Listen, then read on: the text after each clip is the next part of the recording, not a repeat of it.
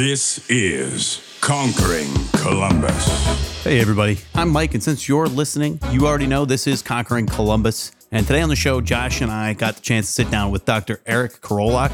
Eric is the CEO of Action for Children. On this episode, we talk a lot about Action for Children and how they are helping folks across central Ohio. But early on, we asked Eric about how he ended up working both in politics and nonprofits. And when I left the academic world, I was very interested in policy. My background, I've been trained as an economist and I have an interest in how the country has maximized its labor force over the decades. And so I was interested in what helped people reduce barriers and help them go to work, and especially women and women's labor force participation rates. Later, Eric spoke about some of the challenges facing childcare providers across the country. Child care programs, whether they're for profit, not for profit, small, mom pop, family child care homes, at the end of the day, they've got to make ends meet. They've got to safely, developmentally appropriately, and effectively care for children and bring them to their next level. They have to be there reliably every day, all day for parents. They've got a really big, challenging job. And it sort of doesn't matter what the structure of the provider is, they're dealing with the same set of challenges. We wrap up with Eric's answer to our classic question on living uncomfortably, where he points out that many are living quite a bit more uncomfortably than us. In the early childhood world, living uncomfortably, that means trauma. That means something difficult, something bad might be happening to a child. Not enough food in the home, violence in the community. It might be something much more innocuous that is creating stress and trauma for a child and making life uncomfortable. And they see it, they pick it up in our personal lives when we argue with our spouse, when we're stressed over bills, when we're not sure we can make it as an early childhood educator in front of them. They pick up on that kind of stress. As always, we hope you enjoy this episode and learn a lot, as I know we did talking with Eric. That's it for me. Let's get the show on the road. Hey everybody, welcome to another episode of the Conquering Columbus podcast. This is co-host Mike here, and me and Josh both here today. Josh, how you doing? Much better now, dude. Today's been a nightmare. I had to because you're reset. talking to me, right? It's much better because you got No, a chance to come in and see You're me. adding to the nightmare right now. Uh-huh. I had to reset my computer today, which means that I just lost, Lost everything. everything. It's all started gone. from scratch. Why did you have to reset it? What'd you do? It's a long story, but I had files and we were switching things. And And, now I don't have files. Yeah, now I don't have files anymore. And just happy it's over. Mm-hmm. I'm taking my one step at a time. I'm going to make it through today and then we're going to have a good interview. Talk about some first world problems. Yeah, it is. You're like, man, I lost all my files on my computer today. It was the worst day I've had in a long time. Well, yeah. I mean, I guess I could have a rock and a chisel, but you know what? I bet you I wouldn't have lost that. So. Right. It's probably true. I think that's a great place to pivot to talk about our guest today. So joining us for today is Dr. Eric Karolak, and Eric is the Chief Executive Officer of Action for Children, the source for childcare and early learning services in Central Ohio. Under his leadership, Action for Children was able to combine forces with the Franklin County Board of Commissioners and the City of Columbus to launch the Franklin County Rise program, which offers scholarships of up to $10,000 to families in need of childcare, as well as 500 signing bonuses of up to $1,000 to hire and retain child care educators. Previously, Dr. Karolak directed the efforts of the Early Care and Education Consortium, an alliance of more than 8,000 early learning programs providing care and education for nearly 1 million children across the U.S. He's also served on numerous boards and advisory panels, including those of National Early Childhood Organizations, a nonprofit child care center, a local government agency, and a Metropolitan United Way. He currently serves on the boards of the Ohio Child Care Resource and Referral Association, the Ohio Association for the Education of Young Children, and the Human Services Chamber of Franklin County, and is also a member of the Future Ready Columbus Advisory Council and the Groundwork Ohio Advisory Council. He holds a doctorate from the Ohio State University, and we are excited to have him on the show to talk more about Action for Children and his career. Welcome to Conquering Columbus, Eric. Thanks. Um, I'm exhausted listening to you describe all these things I'm doing. Uh, Yeah, I, I was tired by the end of that list, and I don't even have to go to the meeting. Sounds like you're pretty busy, but how's your day going so far? Good? Great day. Mike, glad to be here. Thanks for inviting me. Yeah, fantastic. Well, one of the first places we do like to start is maybe just get a little background on yourself and your story, kind of how we got to where we are today. And we can start as far back as, hey, have you always lived in Columbus? I have not. I think my on ramp to Columbus was a pretty common one for folks. I came here for school, graduate school at Ohio State. I met my wife, Melissa, here, and I've never been quite able to completely get away. I spent about 15 years in DC, but this is home.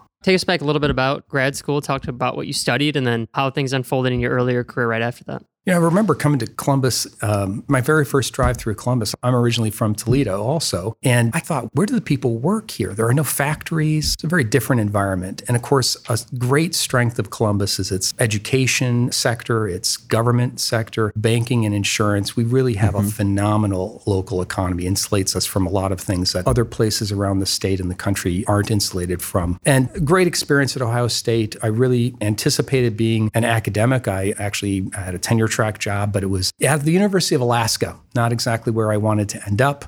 And did and you ever actually go there or no? Oh, absolutely, yeah. What was that experience like? Beautiful place. I mean, I highly recommend visiting Alaska. Great place. Very difficult place to live and raise a family, unlike Columbus. That makes a lot of sense. It seems like your career, you're working a lot in the nonprofit space. So, what kind of drew you towards that? And how did you end up involved in that kind of area?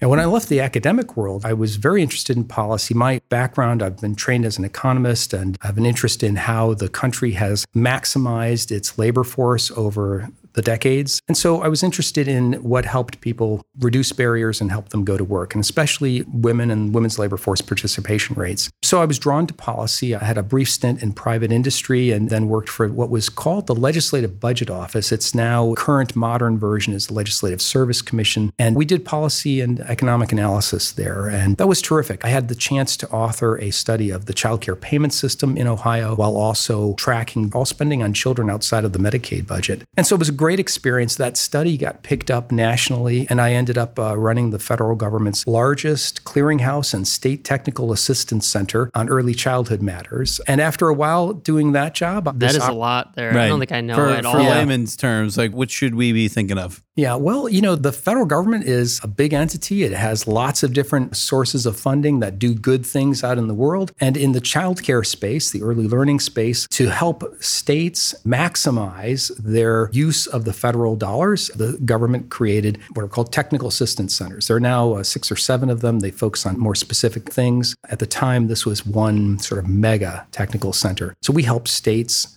spend their money efficiently and also innovatively. And then a part of the work of that center was to help parents and childcare providers with information and referral. So we developed resources, we helped catalog, we created a library of early childhood resources that now is housed at the University of Illinois. Did a lot of really interesting innovative things around information management. But it was a federal clearinghouse and technical assistance center. It was a quasi government job. I was actually in the consulting field running it for the government. And so the opportunities to speak out and use your voice were a little bit limited. Mm-hmm. And I remember finding myself at a conference, really, it's a small meeting of experts at the RAND Center. So out in California, where you're from, Mike. Mm-hmm. And I kept getting asked these questions, and I had to preface my answer with, well, you know, I can't really have an opinion on that in my professional capacity uh, representing who I was was. But if I did have an opinion, this is what it would be. And I thought, you know, really, I need to think about an opportunity that lets that voice be used a little bit differently. Mm-hmm. So then I went on to work for, you mentioned the Early Care and Education Consortium. I was the founding executive director of that organization, which was an alliance of both for profit and not for profit childcare providers. The larger for profit folks, because they operate at great volume, those are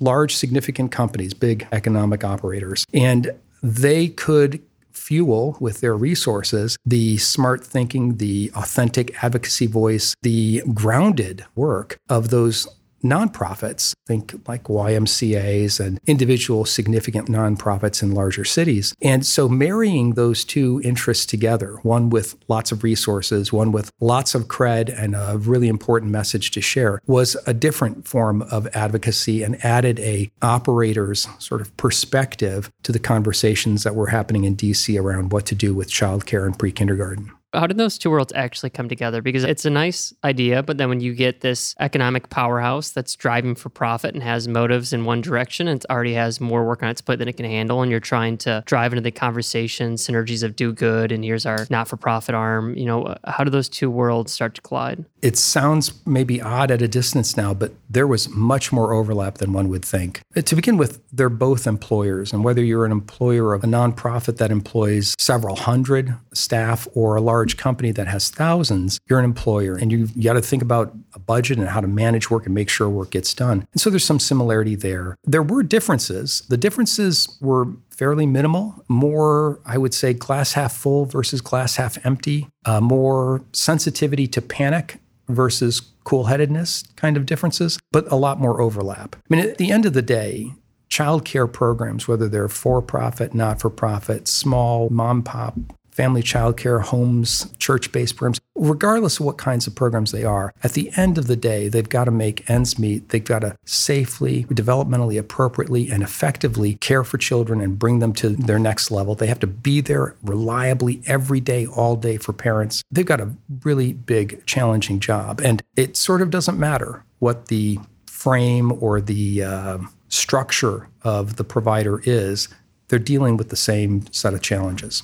So when does Action for Children come into play? Well, after being in DC for a while, that was a challenging environment. And I love the work, but you know, the lack of bipartisanship is just astounding. And you know, we still have a lot of that today. It became kind of a challenge. And I would say the motivating factor for me though was that we were having just challenges managing home and work. My wife, Melissa, worked in Maryland. I worked in Virginia. And that meant we were literally traveling over the Potomac River four times, three different bridges with our daughter along the way. It was a very challenging place to live. I think it is for folks who don't move there young and start their families or have extended family already there. And so we look to return to the Midwest, to our roots. And it took us a little while to find the right place. And Action for Children happened to be searching for a new CEO at the same time I started a search. And so I interviewed, and um, one thing led to another. And when was this? That was sometime in 2012, 13. Something. So we're coming up on 10 years. Oh my gosh, yes. 10 years with the organization. And when you first joined the company, I guess what drew you towards taking that role and accepting that role? And then what was the organization like when you first came on? We sometimes call it a company inside too. So, right. I mean, you know, nonprofit or for profit, like I said, there's a lot more in common than you might think. Gosh, I haven't really thought about that milestone coming up. Well, I'll tell you one thing that drew me to it is that my previous work had been all around advocacy and policy. And so that's good. It's still a major motivator for me, a lot of what I still do. But you're not developing, implementing. There was an aspect of that that I was missing from the time of running the clearinghouse. And then Action for Children in particular has a unique profile. It's called a child care resource and referral agency. Mm-hmm. And there are hundreds around the country. We have in our state a network of 12 that are operated by seven different organizations. And they're all wonderful. One of the unique things about Action for Children is that it has built up a suite of services that face both child care providers, the early childhood professionals and the programs they work for, and families, whether they're in child care or not. So we have a significant portfolio of parenting services services programs. Mm-hmm. So not only was it sort of closer to the ground and more project management and implementation than the policy and advocacy work, but it was also across the breadth of issues and programs that my professional career had been all about advocating for. Mm-hmm. It wasn't one or the other. And so that's very attractive. It's part of, I don't want to take anything away from anybody else, but it's, I think, part of our secret sauce. Mm-hmm. It's what makes us different from many other childcare resource and referral agencies if I can wrap it up to one mission, it sounds like before I ask you what the mission is, I'm going to try and guess is ensuring better childcare on both ends of the spectrum. So providing resources to the childcare providers to make sure that they're providing the best care possible and getting information resources into the hands of parents who need help finding the right childcare. That's in a nutshell. We like to say that we transform children's lives by changing the skills, the behaviors, the strategies of the adults who have the biggest impact in their lives. So their parents, aunts, other caregivers, and the early childhood educators that parents and families turn to every day while they go to work. Hey, everybody. Mike here. We're going to take a quick break to talk about one of our sponsors, One Columbus. And we are very excited to partner with One Columbus. They really, really share the same vision as us here at the Conquering Columbus podcast, which is uh, really building up the Columbus region to be one of the most prosperous regions in the United States. And One Columbus serves as the business location resource for companies across Central Ohio and around the world as those companies grow, innovate, and compete within the global economy. And they help us lead a regional growth strategy that develops and attracts the world's most competitive companies, uh, it grows a highly adaptive workforce, and prepares our communities for the future, inspiring innovation across the board. Their mission really is just ensuring the Columbus region is a vibrant place to build businesses and careers. So, again, we really appreciate all of their support. You want to learn more about them, go check out their website, columbusregion.com. That's columbusregion.com. Thanks so much for tuning in. We'll be right back into the episode. One of the things that we mentioned early on was the RISE program and others. So, can you maybe talk us a little bit about the RISE program so we can get an idea of exactly how you guys execute on that mission and one example of that? I'm sure that's not the only program you guys are working Oh, on, but Right. And really, before we talk about it, we should talk more about the pandemic because that's sort of central to all of it. Our work, this is our 50th year, so it's, I don't want to say it's nothing new, but the pandemic really put into relief long-standing challenges facing childcare programs and also to some degree parents, families. And it also worsened those long-standing conditions that childcare programs experienced. You may remember that in March of 2020, when we all had to grapple with it and schools closed, well, so did childcare programs. And of course, you still need childcare if you're an essential worker, whether it's a hospital or grocery worker or a first responder of another kind. So there was a temporary pandemic childcare license made available so childcare programs could remain open to serve those children of essential workers. And when that happened, you know, it was sort of like ground zero for that moment. Really, it's for all of us, every family that lost childcare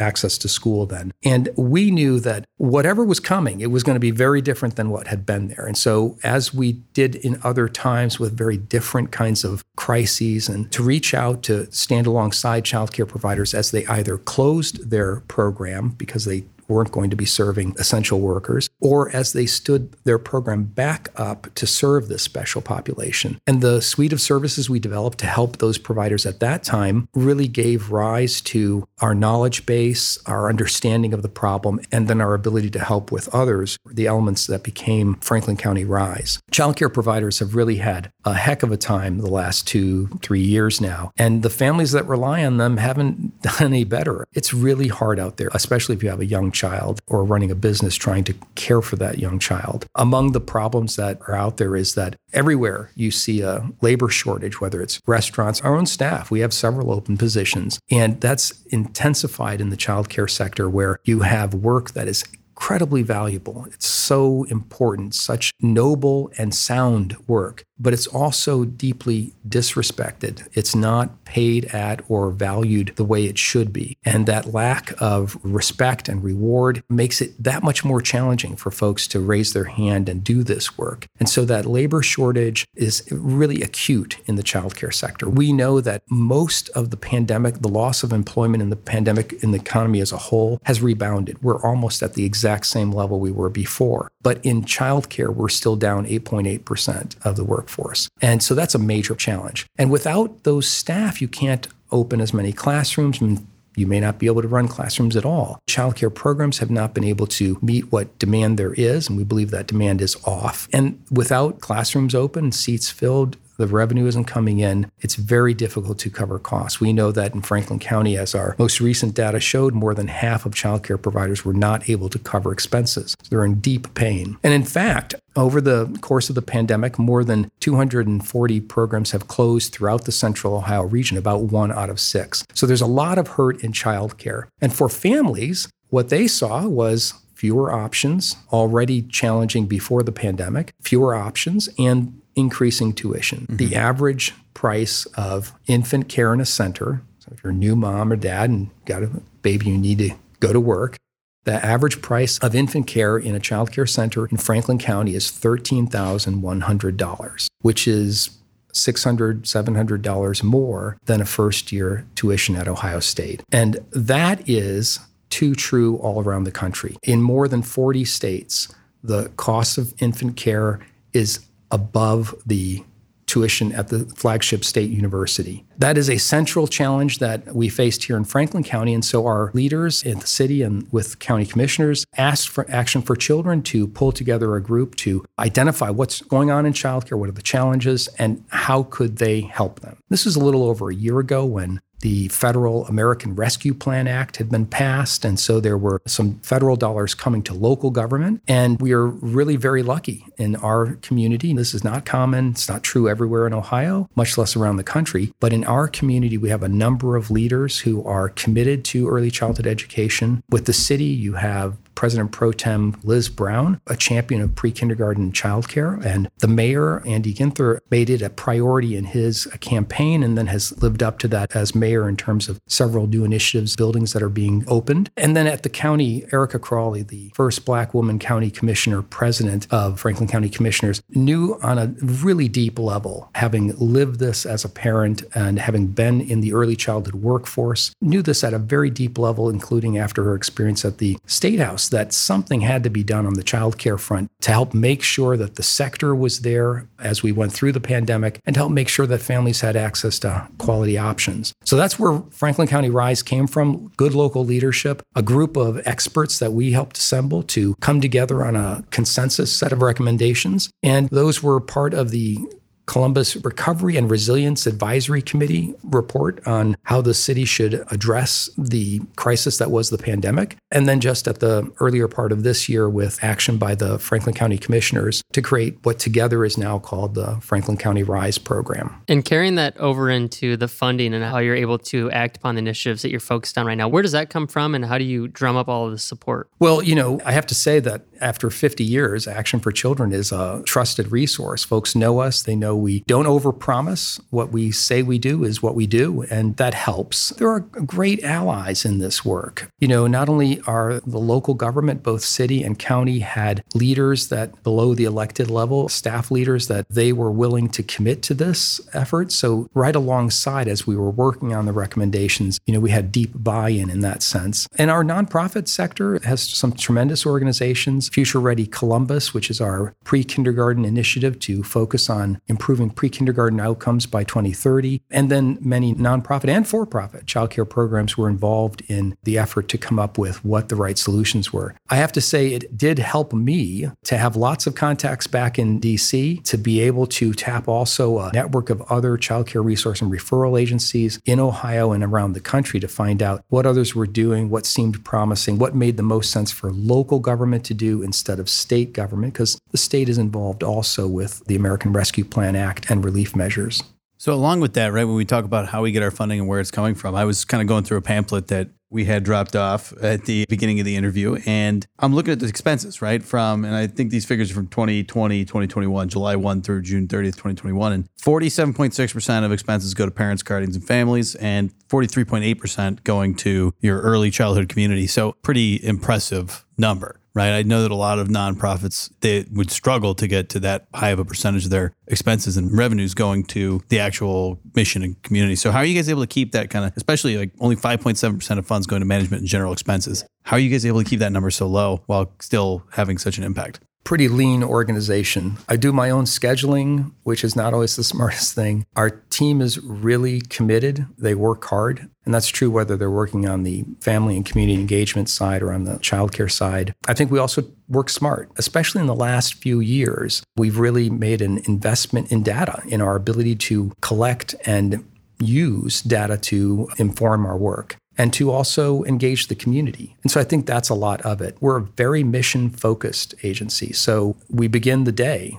How are the children is a common question. I'm sure you've maybe heard that adage. You're motivated when you're thinking about what you can do, whatever your job is, what you can do at the agency to improve things for children in our community. You know, the other thing I noticed when you were going to our expenses that, you know, that's a pretty even balance mm-hmm. too to go back to the comment I made earlier about the robust parent and family services we offer, I think that's a testimony to that as well. Our parenting services, for example, include not only parent education classes for maybe new parents or folks who are trying to figure out how to better communicate with their children, whatever the case may be, but also home visiting programs. We're the only place in the community and one of the few in the state where home visiting services are available for families with children who are newborn up to school age. We do two separate programs, but in both, the emphasis is on helping the parent, whether it's mom, dad, whomever may be the guardian, understand that they are their child's first best teacher and serve several hundred children directly through that. And then we also have a really innovative programs in responsible fatherhood, helping men understand their unique role in the family as dad, helping them reconnect when they've become disconnected with their child and the custodial parent, and helping them also bring all they can offer to that family, it's really a crucial thing. And that emphasis on fatherhood or in our programs for moms is always with a focus on the child at the center. One of the mantras that I often use is, How are the children? That's the number one question to ask. And if you're thinking about as a mom or a dad, or you're thinking as a staff person, how you can improve their ability to work with each other and create a solid foundation for the young child, you're bound to do good. So, our parenting services, home visiting, and responsible fatherhood programming, that's been a huge source of strength for the agency to draw on expanding our understanding of child development and of community development, neighborhood development, and family development. And that balance that you pointed out in the funding, we're probably best known for our work with childcare programs and helping parents find childcare programs. But that's only half the story. And the work on the childcare side includes a lot of work with individuals who are in the classroom or in their family childcare home, improving their knowledge base, strengthening their skills, helping them be the best early childhood educator they can, and also then working with their program, the agency, the childcare center that employs them or their own program as a family childcare provider to improve the quality of care that's offered mm-hmm. and hone the business skills so that they're able to deliver that care in the most efficient way possible. Hey, everybody. Mike here to talk quickly about an amazing local organization, Casey Cares. And Casey Cares is hosting its inaugural 5K one mile walk on September 11th at lower.com field. The event is super special as all of the proceeds go directly to help the brave, critically ill children in our community as Casey Cares creates little moments and lasting memories for those who are battling for their lives. Casey Cares knows that the best palliative care comes from continuous, ongoing support. And for families whose faith, relationships, and pocketbooks have been stretched to their breaking points, these programs with a special touch may be the only break many have from hospital stays and doctor's visits. To join Conquering Columbus in supporting this amazing cause, you can register for their upcoming race by going to caseycares.org. That's C A S E Y cares.org. Participants will receive a t shirt, finishers medals, and will be able to enjoy post race refreshments on the plaza at lower.com field. If you haven't been there, lower.com field is amazing. So we definitely recommend you go check it out. But we look forward to seeing you there. Don't forget, you can go to caseycares.org for more info. Thanks so much for tuning in. Let's get on with the show. Are some of the biggest challenges right now or that you foresee moving forward as you continue to act upon the different goals and other endeavors that you guys have going on across the team? You know, families face a lot of stress right now. It's hard some days to see where relief comes on that front. The need to support parents, whether it's mom, dad, or guardians in many cases, grandparents, kinship caregivers, is just going to grow. That increasing demand is something that it troubles me. I mean, it means there is more to do every day. Our resources are stretched plenty. So our ability to reach, to be able to serve and serve well more families is a challenge. We need the support of the community to do that. I'm concerned also about what our child welfare system looks like. We've recently ventured into support for foster care and adoption, working with our state partners to grow the supply of foster parents in our community, to add supports for foster parents and for kinship caregivers. And that is a tremendously needed resource. More families and individuals who consider doing the better for the young children who need their support. And then in the childcare world, it is very difficult right now. It has been difficult for many years, but it's especially difficult right now to keep doors open, to keep staff, and to deliver quality services for young children. So our team is committed to coming alongside individual childcare providers, helping them be the best professional they can be, and helping their programs operate more sustainably. The emphasis is on quality, but also on being able to keep the doors open tomorrow and next month. And we'll keep doing that until the need goes away. Part of the value of Franklin County Rise is that it offers specific components or tools to address those needs that families and childcare providers have. For the workforce, Franklin County Rise offers rental support. So if you're an early childhood educator, that's not a well paying job. The average in the state is a little over $11. In Franklin County, it's a little bit higher than that, but still about just over $12. And at that level, you may well run into challenges with rent and other basic needs. Nationwide, we know that half of the childcare workforce is eligible for some form of assistance. About a third are food insecure. And so having a rental assistance program within Franklin County Rise is really important to be able to keep early childhood educators uh, employed and housed and doing the best thing they can do for our community. It also includes signing bonuses of $1,000 to help attract new workers to the early childhood sector and to, in a small way, address the lack of reward there is that our society is showing early childhood educators. For families, Franklin County Rise includes 750 scholarships of up to $10,000 for a year of childcare. That's so important because of the increasing price of childcare. And we've seen tremendous take up in that program. It's for families that are over the income level for state support, so above 142% of federal poverty and under 300% of federal poverty. And that is a population that otherwise has no other place to turn to really for help with affording childcare. And then for those childcare programs themselves, Franklin County Rise offers a set of incentives to help them serve all children at the highest quality and at the times families need them. So the incentives are for serving a wide variety of children, including children who receive publicly funded childcare assistance, for support in becoming rated in our state's quality rating and improvement system called Step Up to Quality, and supports for operating during non traditional hours after 6 p.m. and over the weekend. And Eric, what do you see as the goals for the future, the long term goals for the organization? Do you want to expand? Do you want to continue to grow and expand your reach? Do you want to focus on the region and solving the problems that we've got in front of you now? Like, how do you see that changing? Yeah, we're wedded to this region and to its success, and we're committed to making sure that we play our part as we look ahead to new economic development. We've engaged with employers around how we can support the utilization of the existing childcare supply and how we can grow that supply. We've talked also also about the expansion of that scholarship program so that private employers can contribute to it, whether for their employees or for others. And we'll be doing things like that, including work with individual childcare programs. Our expanse is not likely to change. We'll serve the same region we have been serving, but what we do is in the process of changing is constantly informed by data about what conditions are in the community and what's needed. That's how we came up with the recommendations, some of which were included in the RISE program, and it's how we'll drive our own work. Looking ahead, we're trying to make sure that we make the balancing act of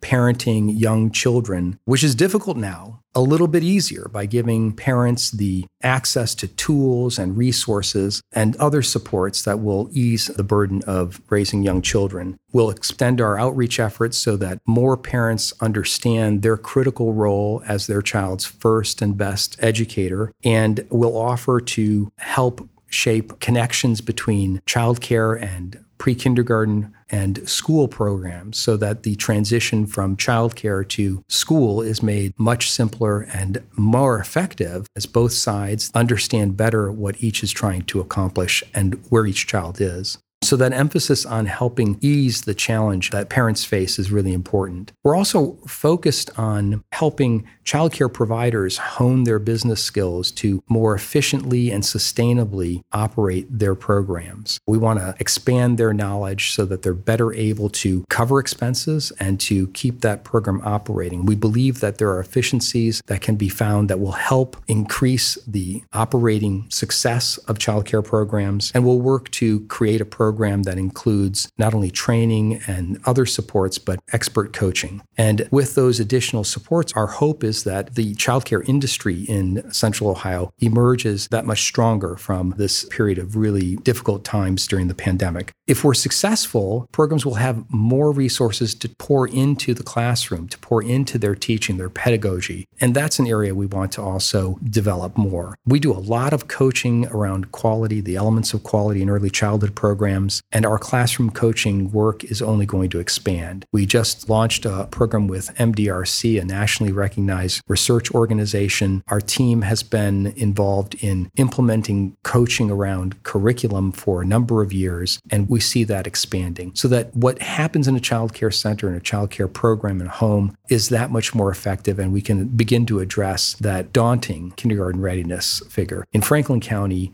statewide, fewer than 40% of children are ready for kindergarten when they show up. We've got to be doing more on that front. And then the last thing I'd point to in terms of work ahead, we've got this great data platform that is informing our work. And we've always been a resource to the community for information. We want to start pushing that out more. So we want to start sharing rather than waiting for folks to come to us to ask for the info, to start putting that info out. And whether that's in the form of findings from our childcare provider survey, we run a statistically reliable childcare survey that's been operating throughout the pandemic. It's the only one of its kind in Ohio and possibly the nation. Or if we are using administrative data that Action for Children curates, we want to develop tools that will help community leaders, business people, and those in the education field better understand where childcare is, where children in childcare are, and how to make the best decisions with that information. Eric, that makes a lot of sense. And it sounds like you guys have a lot going on. I think that is a good place to kind of head towards some of our last questions of the show here. With the first one being, hey, do you have any advice for our listeners? And, and if it helps, our listeners are generally in the Columbus area. You know, they're interested in what's going on in business. Some of them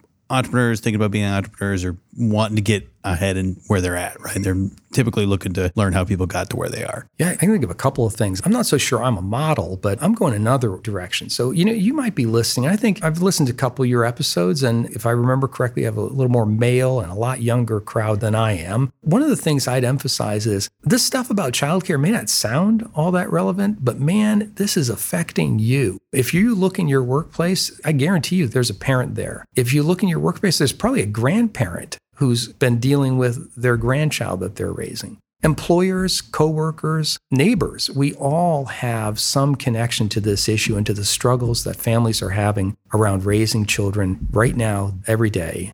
And whether it's a childcare challenge or a behavioral challenge just within the home, we've got to sort of take ownership and say our society needs to prioritize this more. We need to make this a priority in the same way that we make roads or schools a priority. Right now, we leave childcare up to the individual family to figure it out, to go pay for it on their own. And in a marketplace where it's very hard to tell, is that good? Is that safe? Will my child actually be learning anything there? And at the same time, we also rely on individuals who are motivated by their heart. But the pay in early childhood is so low for work that is so demanding. It's a miracle that they keep going and they keep us going. So this is your issue as much as it's anybody else's. Another thing I think I would say is it's never too early to start and it's never too late to finish. Whether you've had a challenge connecting with your child or you've had a difficulty in terms of running with the law or your kid just doesn't get you or you're having trouble with your spouse, your co-parent, it's never too late to try and resolve that. And if you're worried about how to best raise your child, it's never too early to begin thinking about that, to begin working on that. That might mean that while you're expecting,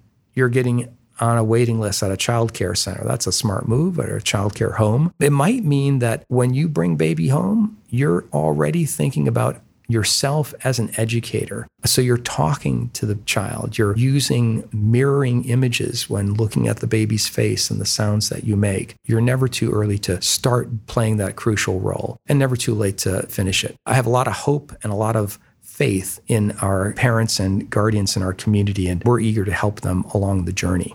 That's great advice. And I think it's a good place to head to our last question, which, if you've heard the show, you know what it is. Uh, it's centered around the theme here on Conquering Columbus, which is live uncomfortably. So, Eric, without telling you too much about why we chose that particular phrase, what do you think of when you hear it? How does it apply to your life and career? Yeah, I had heard that before. And mm-hmm. so I kind of dismissed it and I thought, oh, okay, I live uncomfortably. You know, on the way over, though, I was thinking about in the early childhood world, living uncomfortably, that means trauma that means something difficult, something bad might be happening to a child. Not enough food in the home, violence in the community. It might be something much more innocuous that is creating stress and trauma for a child and making life uncomfortable. And they see it, they pick it up in our personal lives when we argue with our spouse, when we're stressed over bills, when we're not sure we can make it as an early childhood educator in front of them, they pick up on that kind of stress. And so when you mentioned living uncomfortably, my first thought on the way over here was this is the problem, right? That that is the challenge facing parents and caregivers today that too many children are living uncomfortably right in front of us. Now, that said,